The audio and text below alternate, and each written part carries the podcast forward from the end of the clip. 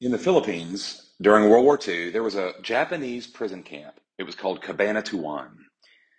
And in the camp, there were 500 Allied prisoners of war being held there. Many of these men were malnourished, some were starving, they were suffering from disease. There seemed to be very little hope of survival for these men. But all the while, a battalion of U.S. Army Rangers was secretly planning a rescue attempt in hopes of liberating the POWs. This mission, as we might imagine, it was extremely risky because of the sheer number of Japanese troops that surrounded the camp and the road that led to it. See, for these Rangers to sneak in undetected, to pull off the rescue, and then lead these very weak, malnourished POWs on a 30 mile march back to safety, the chances of success were, were razor thin. Well, the man charged with leading this effort was Lieutenant Colonel Henry Mucci. And one of the things Colonel Mucci made clear as the Rangers volunteered for this operation you cannot take part in this unless you are a man of prayer. The colonel reasoned that the odds were so heavily stacked against them that only by God's divine hand could they be successful. And even though this rule violated the Army's policies on inclusion, no one raised an objection, whether Catholic or Protestant or agnostic. No one argued against Colonel Mucci because everybody felt the weight of this mission. If the Lord is not with us, no one is coming back alive. Now, as we turn to Exodus 33 this morning, this very desperate sense of need for God's presence and his power is felt in Israel, and it's really come full circle for the people of Israel. You know, if we recall that when Israel was under the evil rule of Pharaoh, they cried out to God, and God answered them. He came down and rescued them. But then we saw last week how the people completely turned from their devotion to the Lord, and they fashioned an idol to worship instead. And the outcome of that golden calf episode was the very sharp and very painful judgment of God. So the people are now on shaky ground. They have grossly violated the covenant that the Lord made with them. And it's perhaps uncertain as to how they're going to proceed from here. How do you even move forward after uh, such a gross violation, such a massive sin and rebellion? Well, this is the question that chapter 33 begins to answer. How will the people move forward? How will God proceed with them? And here's the overarching point I want us to consider as we enter into this scripture today. Y'all, there is nothing more valuable, nothing, than the presence of God. Nothing the Lord gives to us can compare with the Lord being with us. And we will see this all throughout chapter 33 of Exodus. So let's begin together in verse 1. Then the Lord spoke to Moses Depart, go up from here, you and the people whom you've brought up from the land of Egypt, to the land of which I swore to Abraham, Isaac, and Jacob, saying, To your descendants I will give it. I will send an angel before you and I will drive out the Canaanite, the Amorite, the Hittite, the Perizzite, the Hivite, and the Jebusite. Go up to a land flowing with milk and honey. For I will not go up in your midst, because you are an obstinate people, and I might destroy you on the way. When the people heard this sad word, they went into mourning, and none of them put on his ornaments. Now, recap here what the Lord is saying to Moses Go on to the promised land, the land which I swore to give you. I will send an angel ahead of you to ensure that you take possession of it and enjoy its blessings. But I will not come down and dwell among you because you are obstinate in your sins. You are a stiff necked people, and I might destroy you along the way. Now, an enormous turn has been made here from what we've seen in previous chapters. If, if we recall back in chapters 25, 26, around there, God, God commissioned the building of a tabernacle, a large tent, right in the middle of the camp, which would serve as God's dwelling place among his people. But now, in light of their idolatry, the Lord threatens to change course. He will keep his promise in giving them the land, but he will not draw near to them and dwell among them as previously planned. Why not? Because if they persist in their sins, God's righteous judgment will overtake them. Now, when we read that at first glance, that, that may seem like, you know, a, a, a slight against God's own character. He might destroy them as if God were, you know, capricious uh, in his anger, impulsive in his judgment. But no, we, we need to recognize that there's actually great mercy in God's words right here. God's heart is to not destroy them. And so instead, he plans to remove from them his holy presence. That's protective, that's to preserve them. Because in their sin, his holiness, it cannot tolerate. He can't tolerate this, this obstinance. And therefore, he plans to, in a sense, withdraw. But this, this sets up a pivotal moment right here. Because think about what the Lord is saying. On one hand, he's ensuring that Israel is going to receive the promised land their very own place to call home, flowing with milk and honey, a land of great blessing. I mean, isn't that what it's all about? Isn't that what the people wanted? But see again in verse 4. When the people heard this sad word, this bad news, they went into mourning, and none of them put on his ornaments. When Israel heard that God would not dwell among them, they grieved. And they took off their jewelry, which was a sign of poverty. See, the promise of the land was of little value to them without the presence of the Lord. And if you look down in verse 12, we see why. The promise of the land, sweet as that was, wonderful as it sounded to their ears, it lacked the same sense of value, of beauty, of glory, of worth if the presence of the Lord was not with them. And Moses kind of illuminates this for us in his own words, in his own conversation with the Lord. Moses is going to plead with God for the one thing Israel really needs most of all, and it's not the land. It's not any physical, tangible thing.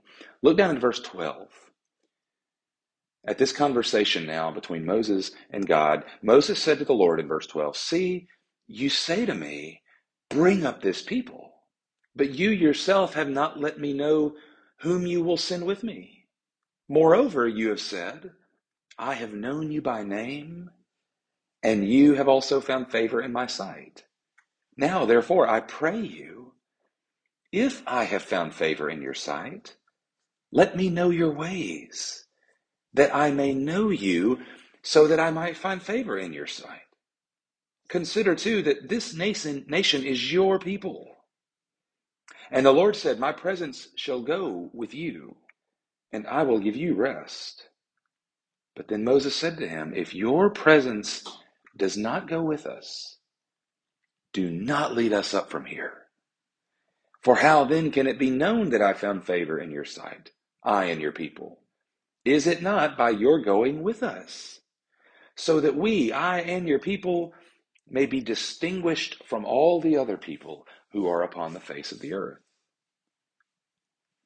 Now, there are two things we see in Moses right here that, that I hope would encourage us. Two things that we ought to imitate ourselves in how we relate to the Lord. The first thing we see is his obvious confidence. I mean, wow, Moses is not afraid to tell the Lord exactly what's on his heart. Moses also is very bold in affirming back to God the very promises that God has made to him and to his people. And, and we may read this kind of boldness and it might make us uncomfortable because we might think of Moses here as being kind of presumptuous. I mean, if we think about this, a lot of us have this perspective that God is very great. And by contrast, I am very small. God is perfect, of course, and I'm a sinner. And in that case, who am I to approach the Lord? And if I approach God at all, it's kind of, you know, I kind of tiptoe in to his presence, always keeping a healthy distance, only speaking when first spoken to, things like that.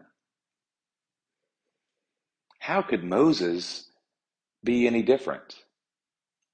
Well, think about this. Moses in, in, Exodus 33 is not being brash, he's not being presumptuous.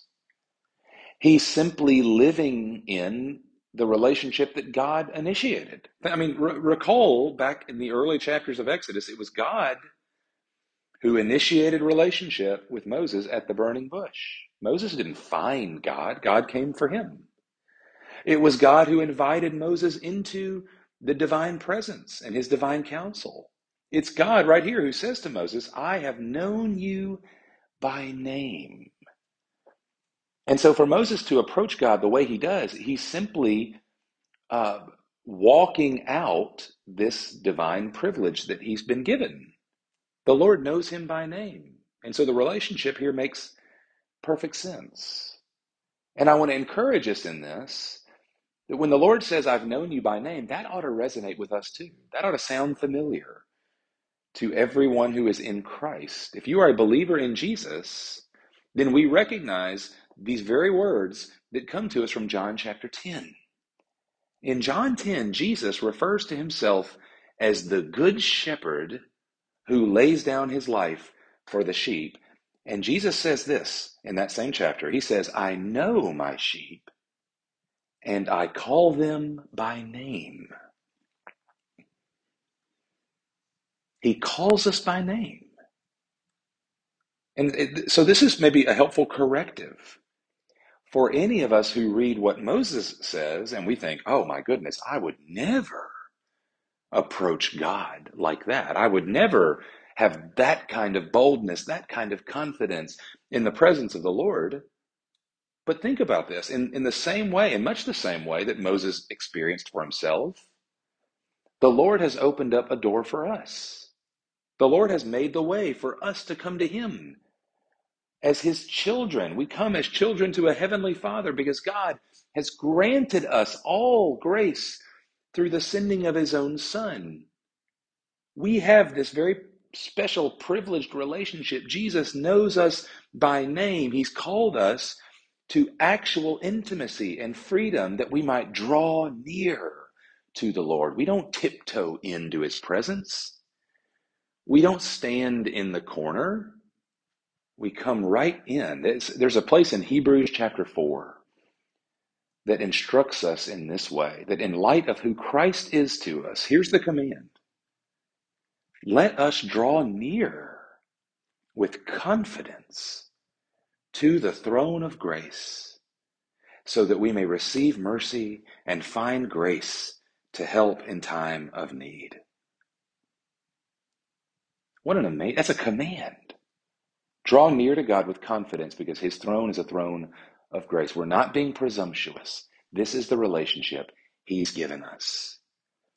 And so, y'all, I want to call us to something today. I know that there are some of us, perhaps, that we, we don't ever really pray. I mean, really pray. Because we have this perspective that says, I'm not important.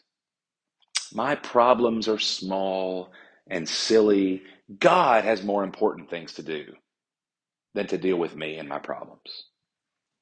A lot of us carry that, that attitude, that mentality around. And in that case, can I just lovingly say to you, that is hogwash. You matter more than that. Listen, by faith in Jesus Christ, you are God's beloved child. He loves for you to come to him, to speak with him, to ask of him. You are never, ever a bother. That's not how God thinks of you. We ought to have confidence in our approach to the Lord. Because, listen, your confidence is not based on you and your sense of importance or worthiness. Your confidence is based on Him. God loves you and sent His Son for you. And if that's true, why would we ever think that God would be indifferent toward us or too busy for us? No, if he loves us that much, then we ought to take on the same type of confidence that we see in Moses. This ought to be the rule for us, not the exception. And so we see in Moses something we ought to take on for ourselves. It's great confidence in approaching God. But the second thing we see in Moses that I hope we'll take to heart is that in Moses there's a great sense of longing and desperation for God. Uh, look again at verse 15. Then Moses said to the Lord, If your presence does not go with us, do not lead us up from here. For how then can it be known that I found favor in your sight, I and your people? Is it not by your going with us, so that we, I and your people, may be distinguished from all the other people who are upon the face of the earth? In other words, the promise of the land is of no value apart from the presence of the Lord. What good is the gift without the giver? Moses is saying that the people, we have no identity, no distinction, unless the Lord dwells among us. And so he communicates this to God as a refusal. We will not go without you, Lord. Unless you lead us, unless you dwell with us, don't lead us up at all. Now, I read that as a terrific challenge for me. And, and I would ask this question of my own heart. Maybe you can ask it of yours. Do I really long for and desire God's presence like this? Is this my attitude concerning the presence and intimacy and nearness of God. Now, keep in mind, of course, that God has offered to fulfill every other promise. He's going to send an angel ahead of Israel to ensure that they take possession of this promised land. Y'all, that means that for once, for the first time in this case, no one has ever known freedom like this. They've been in Egypt for over 400 years. They're finally going to have security and abundance and freedom. They're going to harvest their own crops and build and live in their very own homes. This is a dream scenario for a people who only a few months ago were slaves to Egypt. Shouldn't that be enough for Moses and the people to be satisfied? But no. They don't want the gift from God's hand without the blessing of God's face. And this is what, you know, we've been reading this word presence over and over in this chapter. The word presence, as it's written in Hebrew, it, it literally means God's face. His presence is his face, which communicates personal relationship, nearness, closeness. Here in the same chapter, we're told that when God and Moses met, they often spoke face to face as a man speaks with his friend. And so for us, we recognize, I hope, to have God's face means something very precious to Israel. And also, I hope, to us. That to have the face of God means we have intimacy with God, nearness, we have grace and comfort, acceptance and access, communion, identity, hope, promise, all of it comes inclusive with God's face, his presence. And this is what the Lord means when he says to Moses, I have known you by name, and you have found favor in my sight. Moses has the face of God. And that's what he longs for, for himself and for the people. And y'all, I just wonder for me, for you,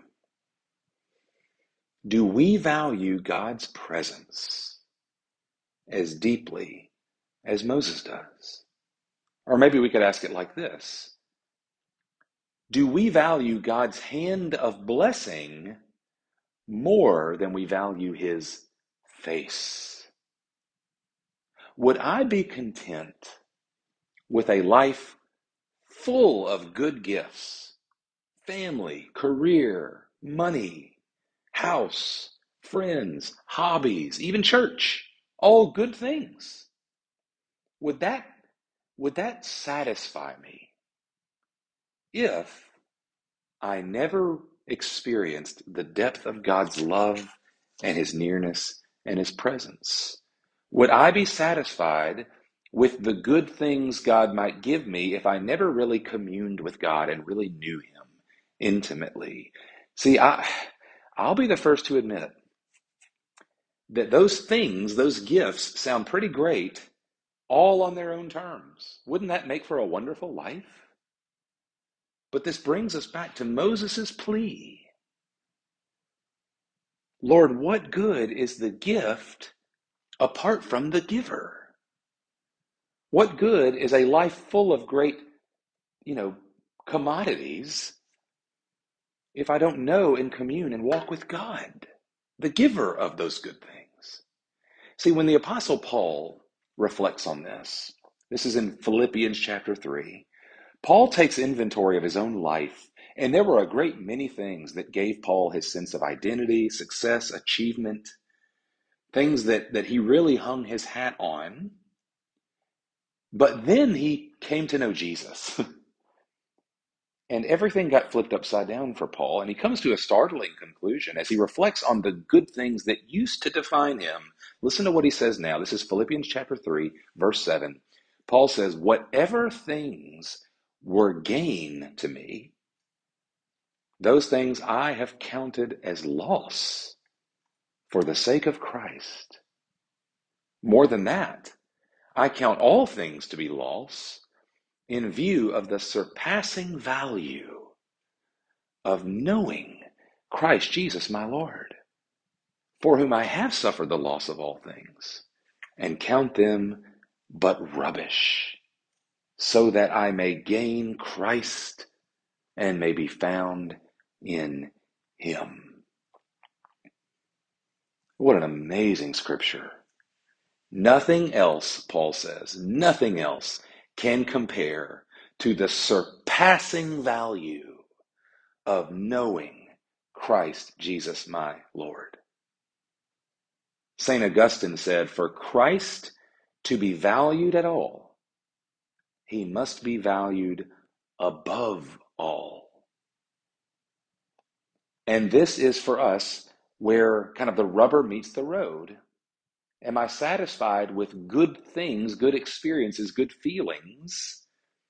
Or am I satisfied in knowing the Lord, in seeing Him for who He really is and treasuring Him as the most supreme and wonderful gift in all the universe? And see, this is, this is helpful maybe for us to consider. When we look to Jesus as our greatest treasure, we're not doing anything to make him valuable. Jesus is already the most valuable thing in existence. What we do, we simply recognize this. We recognize, as Paul does, the surpassing value of Jesus. And we respond with a deep longing to know him, to gain him, in Paul's words, to be found in him. It is possible for us to settle for the things that God might give us and never really long for and desire God Himself. And so, if we think back to Exodus now, this is the relationship that Israel broke with the golden calf. They tried to replace the genuine presence of God with a cheap substitute. But now the relationship is being restored. What was broken is being renewed because Moses has come to intercede for the people. And if we see the Lord's response in verse 17, it's really astounding. The Lord said to Moses, I will also do this thing of which you have spoken, for you have found favor in my sight, and I have known you by name. The Lord is giving Moses and the people this most essential thing that they're asking and, and longing for.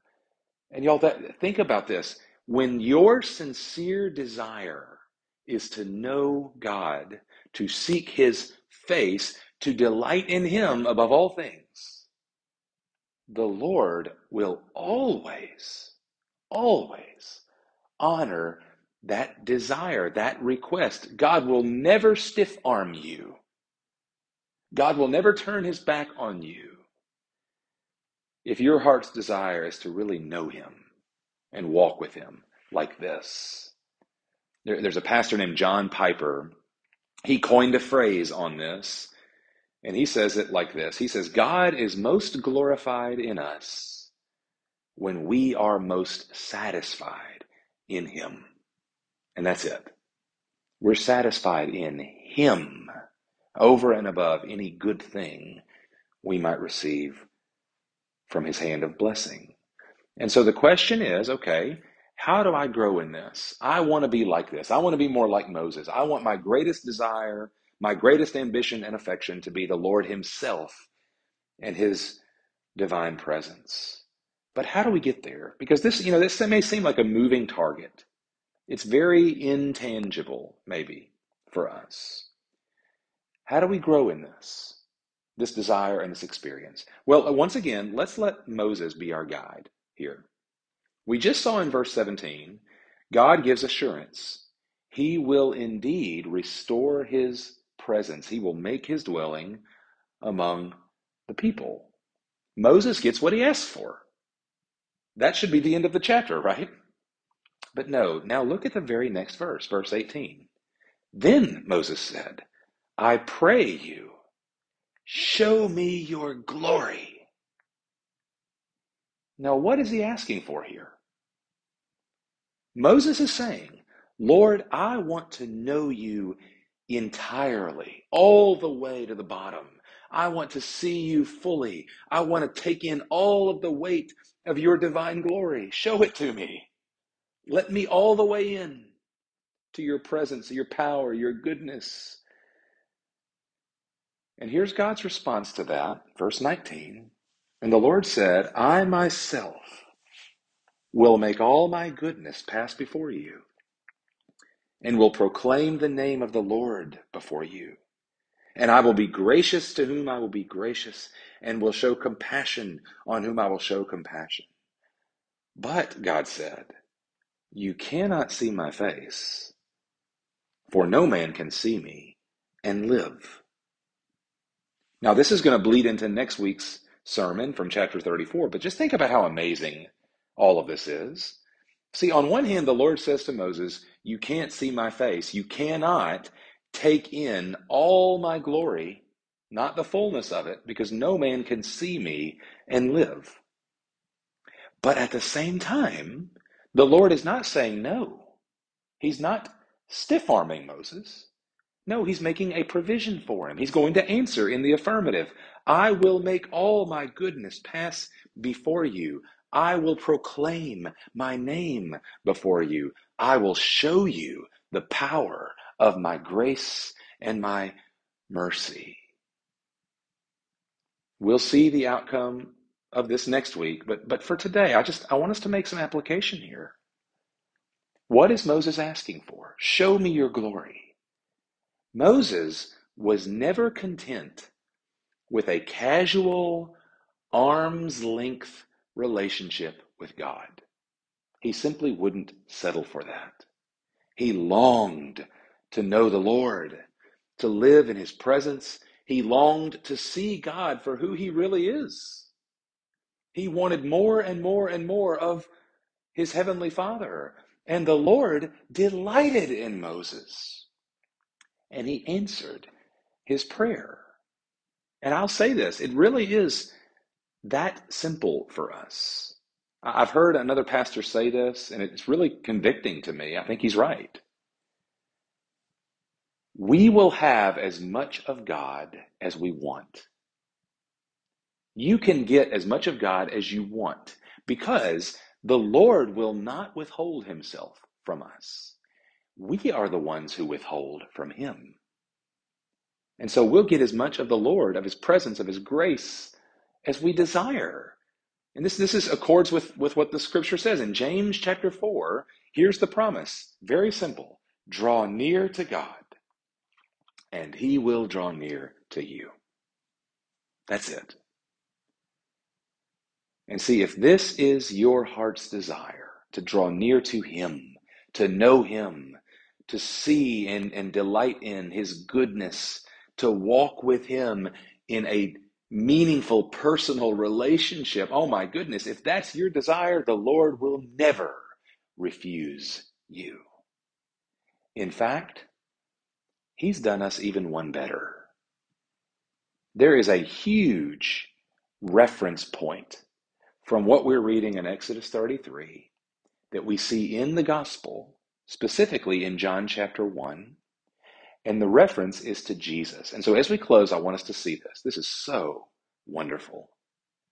Think about what we've just read Moses' desire to see God's glory. God says, You cannot see my face, not my full glory. Right? Now look at John chapter 1, verse 18. No one has seen God at any time, John says. But the only begotten God, that's Jesus, who is in the bosom of the Father, he has explained him.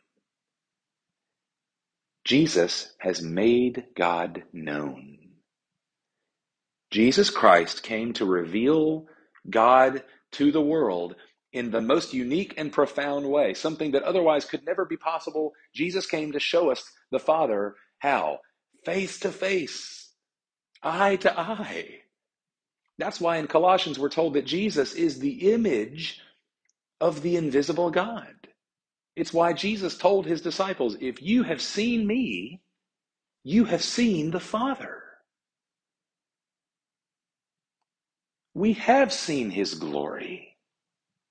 We have come into contact with the divine in a way that otherwise would seem impossible for us.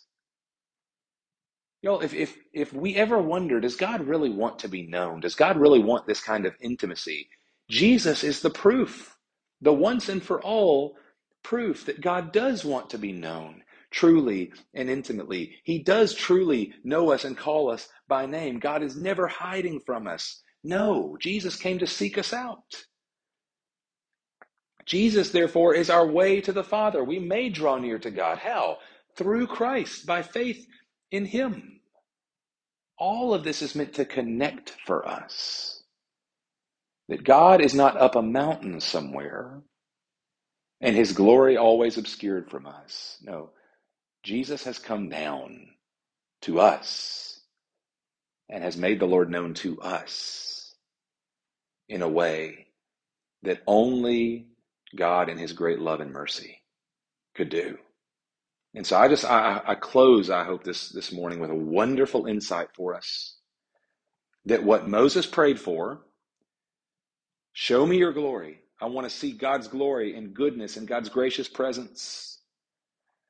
What Moses prayed for, we, in a very real and even greater sense, we may receive and enjoy ourselves in God's full ex- expression of glory and grace and goodness. The free gift of God granted to us in the sending of his Son, who died for us and who rose again.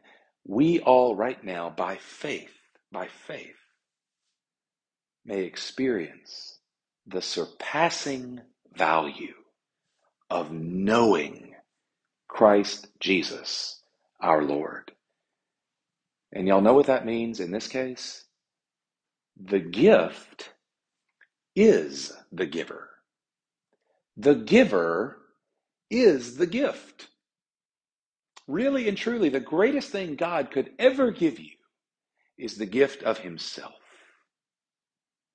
And this is what He's done in the sending of His only begotten Son.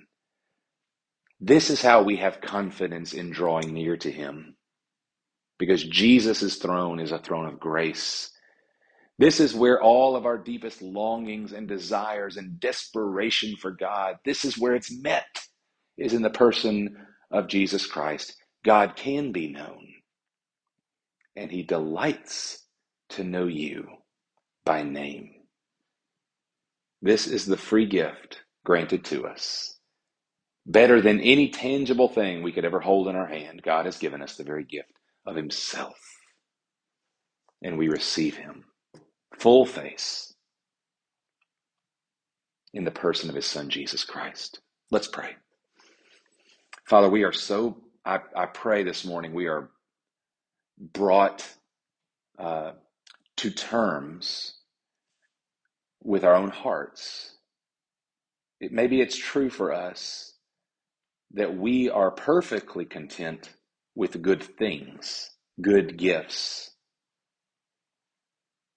And we give maybe very little consideration to the giver and to the surpassing value of knowing you, of seeing your glory, of communing with you.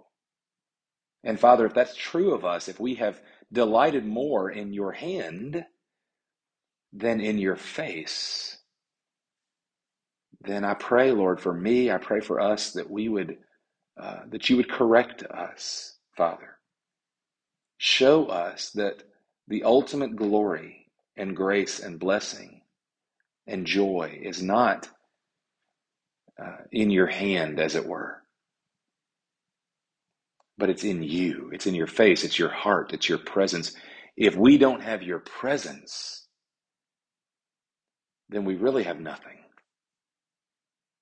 And Lord, you've granted this to us by quite literally coming into the world. You brought your very presence to us in Jesus Christ.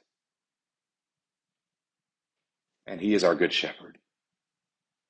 He knows us by name and we hear his voice and we follow him. Father, help us to see that you could give us nothing at all in this world better than the gift of you, the gift of yourself. And Father, turn our eyes in that case upon Jesus, that we might look full in his wonderful face, and everything else in this world would grow strangely dim in the light of His glory and grace. We ask that it would be so in His wonderful, precious, intimate, glorious name. Amen.